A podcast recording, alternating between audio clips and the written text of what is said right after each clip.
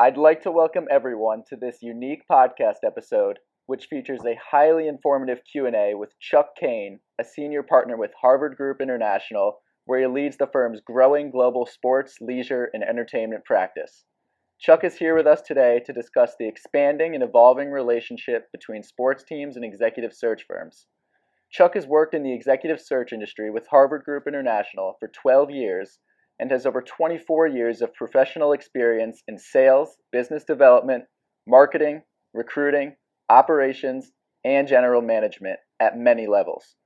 Prior to joining Harvard Group, he was the chief operating officer of a medical services company with responsibility for all business operations, sales, marketing, and hiring functions.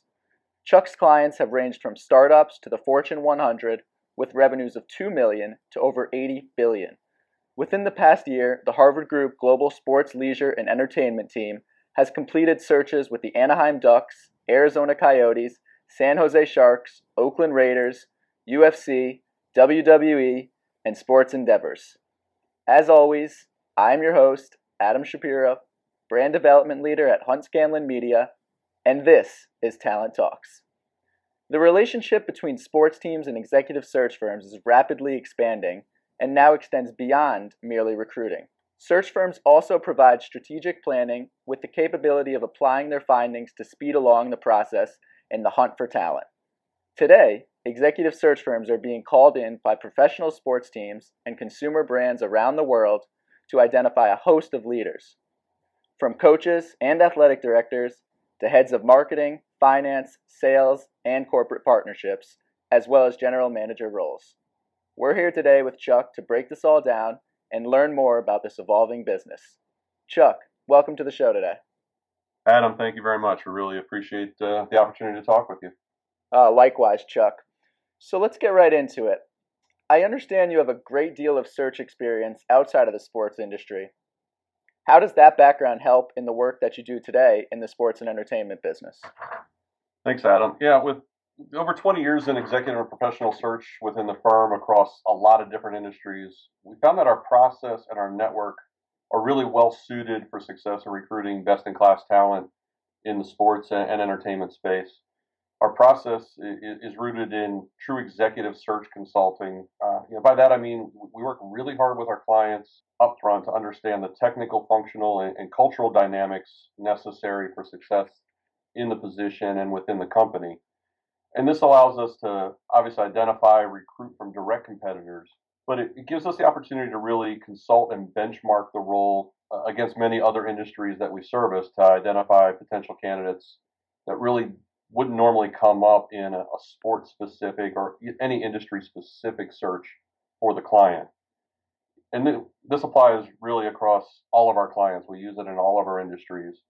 And it's a true differentiator for us, I think, in sports, where there's a pretty closed network and ecosystem of talent available. Um, as you know, sports is a, is a very small, uh, you know, network of people, and, and everybody has worked across different teams. So sometimes it's difficult to open up the blinders and, and look outside. You know, we're able to be experts in rooting out great talent, evaluating their technical and cultural fit for our clients. Um, you know, the second part, culture is incredibly important in the sports industry.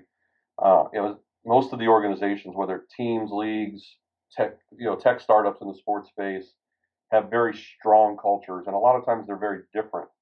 So you might find great technical expertise in a candidate, but their personality or their leadership style could be a complete miss for the organization, which really leads to, you know, a pretty dramatic failure within that organization.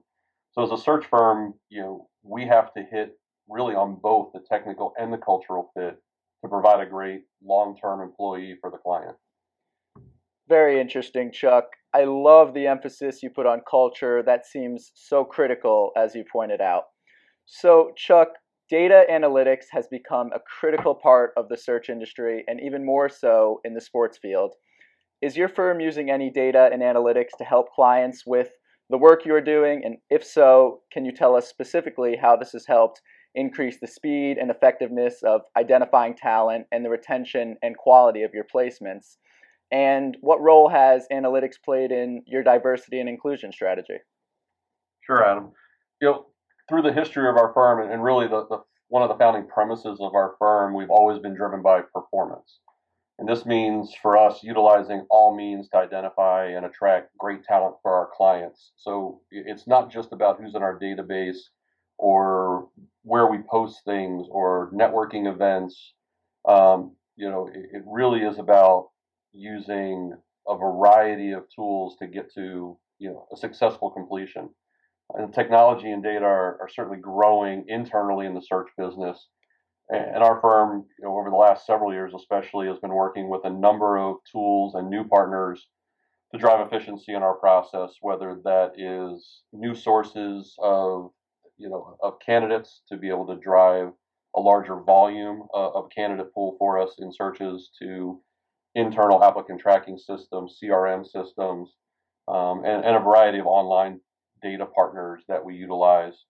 Um, you know, and I think as it relates to our track record in diversity, as you mentioned, you know, we've established a lot of great resources over 20 plus years uh, of focusing in, and making sure that we have diverse candidate pools who are strong performers.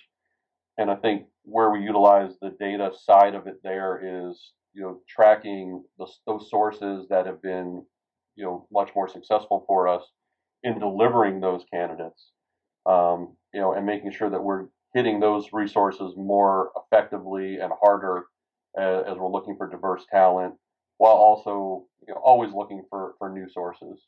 Um, you know, and I think it's exciting, interesting that you brought up data analytics. You know, maybe less related to how we use them internally, but just how vital they are in, in the sports world now. I mean, it's a super hot topic in the media related to player evaluation and performance. I mean, we can all look at Game Seven tonight, um, you know, of the Cubs series with Theo Epstein as a GM and, and being successful with, with the Cubs and the Red Sox, and you know, the NHL, one of my passion sports, having a, a number of organizations like the Panthers and the Coyotes driving their GM decisions to uh, you know, more analytic background people. Um, you know, with what we're seeing now is that it's equally important on the business side of sports. Um, across most teams, business analytics has traditionally, you know, been tied to sales and CRM. Um, you know, when you talk to most teams about analytics, it's really about their CRM and how do they how do they drive more ticket revenue. Um, you know, but what we're seeing now is a number of organizations truly embracing data management and analytics across the organizations, bringing in you know true data warehouses, high level analytics professionals to drive the information to sales, marketing, scouting, technology. Uh, this is an area that we've seen teams have typically been behind the corporate world. Uh, and we see huge opportunity for teams to, to bring in talent from outside of sports to deliver great results there. So I, I do think is everyone's watching this space. You know, there, there's a lot more to look at in analytics than just the GMs and player evaluation on what teams will be successful going forward. I love it, Chuck. It's about time the front office began to be shaped like the team itself. Well, Chuck, for the sake of my sports fanhood, I hope they bring you in very soon now. there you go. so, on to my next question. It's common practice for search firms to provide anonymity during assignments, but this is even more prevalent in the sports field. Can you tell us why this is? Yeah, definitely, Adam. And I think you know, again, this goes back to the the, the media focus. This kind of hits on on coaches a lot, um, you know. But you know, this is really something that is of immense importance, both to the organizations and, and to candidates. You know, there are many reasons why organizations need a search to be confidential. You know, again, the most high profile examples are coaches, but it exists within the business operations of teams and leagues, and honestly, it exists across all industries. Um, you know, so while the you know the, the average sports fan may associate it to a GM or a new coach, um, this is something that has been going on forever, and, and, and again is is a key component to any successful search firm and their relationship with their client. You know, you know, in parallel to the the importance to the organization, it's really important for the candidates, um, even if the search isn't confidential. You know, typically, really only one candidate, if we're incredibly good and successful at it, sometimes two, you know, will be hired out of a pool of many. You know, sometimes we're talking to hundreds of candidates. Um, you know, we have very serious conversations, you know, potentially with 20, 30 candidates, and then you have a final slate of three to, to six candidates that are going through sort of the full process with us and then into interviews with with the client and, and anonymity is paramount you know for their career you know with their current employer you know the, the vast majority of our candidates are really happy where they are and they're not looking to leave. You know we're convincing them that we have a better opportunity. So you know as they go through that process it's it's important for us and, and for our clients to understand that their their confidentiality has to be respected. Um, you know, we can't put them in a position that'll negatively affect their current role. And, you know, we impress heavily on, on the candidates and the clients really through all of our processes, um, you know, that the search, the confidentiality has to be kept throughout the entire process. So, Chuck, many sports fans do not understand the nature of the recruiting business from an internal perspective and question the involvement of search firms in hiring sports coaches and executives. Can you explain why sports teams and consumer brand companies at all levels are increasingly turning to search firms to place their top talent? What's changing, and do you see this trend continuing? I mean, I think one easy answer draws back to, to the last question is is the confidentiality. Um, you know, whether it's coaches, GMs, and again back to executives, um, you know, it, it's vital to to not, you know, negatively affect somebody's current performance in their role. And you know, we really do see this with coaches all the time. You know, I mean, how many how many college coaches in their post game press conferences are being asked if they're introduced, you know, interested in the LSU job?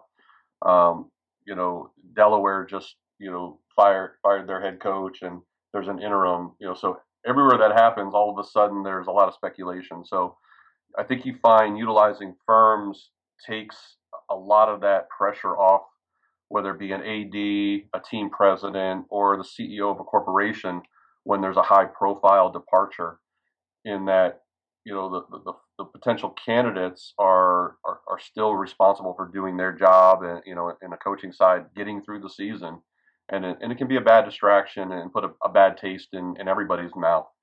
Um, you know but it, it, definitely goes beyond the confidentiality especially in sports. You know typically teams you know, and, and, frankly, a lot of brands in, in, in mid-sized companies have very lean human resources teams, and, and, a lot of times those teams don't have a true internal recruiter. Um, they're typically compensation and benefits people, um, employee relations, HR generalists that have a, a, strong ability to recruit in a lot of cases, but it's not their day to day. In fact, I, I, was meeting with a small group of uh, team human resources leaders from from one particular league last week and talking about best practices and diversity and inclusion with them. And as we got to know each other and talk, we really saw the difference of the personality of of a human resources professional and a recruiting professional, where we are very aggressive, much more sales oriented. I think in, in driving and pushing, where the human resources folks are, are probably more well well rounded and have to think about all the varying factors within the organization. So sometimes they, they not that they don't have the skill set, but they don't necessarily have the personality or the resources to spend their time on that. So, you know, when they truly need to hunt out talent, not not entry level jobs necessarily where they can post and get a lot of responses, but they have to identify very specific talent that fits that mm-hmm. culture piece that we talked about. Their daily schedule just doesn't allow them the time to fully engage a search process. You know, and with, with hiring managers, it's probably, you know, you know ratchet up a whole lot more than that and more important the hiring manager whether it be a team president ad um, the head of marketing the head of sponsorship sales they have a day job that's really important to the success of the organization very time consuming and stressful. They don't have the time and, and, and they rarely have the, the recruiting experience to, to really execute a search and a lot of times they try to do it through their networks but when it gets to the point that you really have to go out and identify people, you know, we're able to eliminate a lot of the early stages of the process. So going back to those those many people that we talked about, the hundreds of candidates that get reviewed, you know, the 20 to 30 to 40 that get seriously interviewed, and, and down to those final five, you know, a search firm that's doing their job the right way is going to deliver already vetted candidates, both again technically and culturally, so that the organization has to interview a final slate of say three to five people to find the right fit again if the firm did their job right Um, you know, I think if sports continues to grow into a bigger business, when you're talking about you know the changing and the trends continuing, I do think the trends are going to continue um, because the, these organizations, you know, even some of the smaller teams and smaller market teams have incredible revenue at stake, and that's what drives their success. You know, on the field, on the pitch, on the ice, um, they have to have that money to put into players and performance. Um, you know, so I think you'll see teams needing to mimic corporations more by using search firms a lot more often for all of these reasons. Great answer, Chuck. Uh, it really is amazing how much of this work goes under the radar to the casual sports fan. But uh, it was an absolute pleasure speaking with you and hearing your insight and perspective, and we really appreciate you joining us on the show. Thank you very much, Adam, and look forward to talking to you again soon. For sure. And that's all for this episode of Talent Talks. Thanks for listening.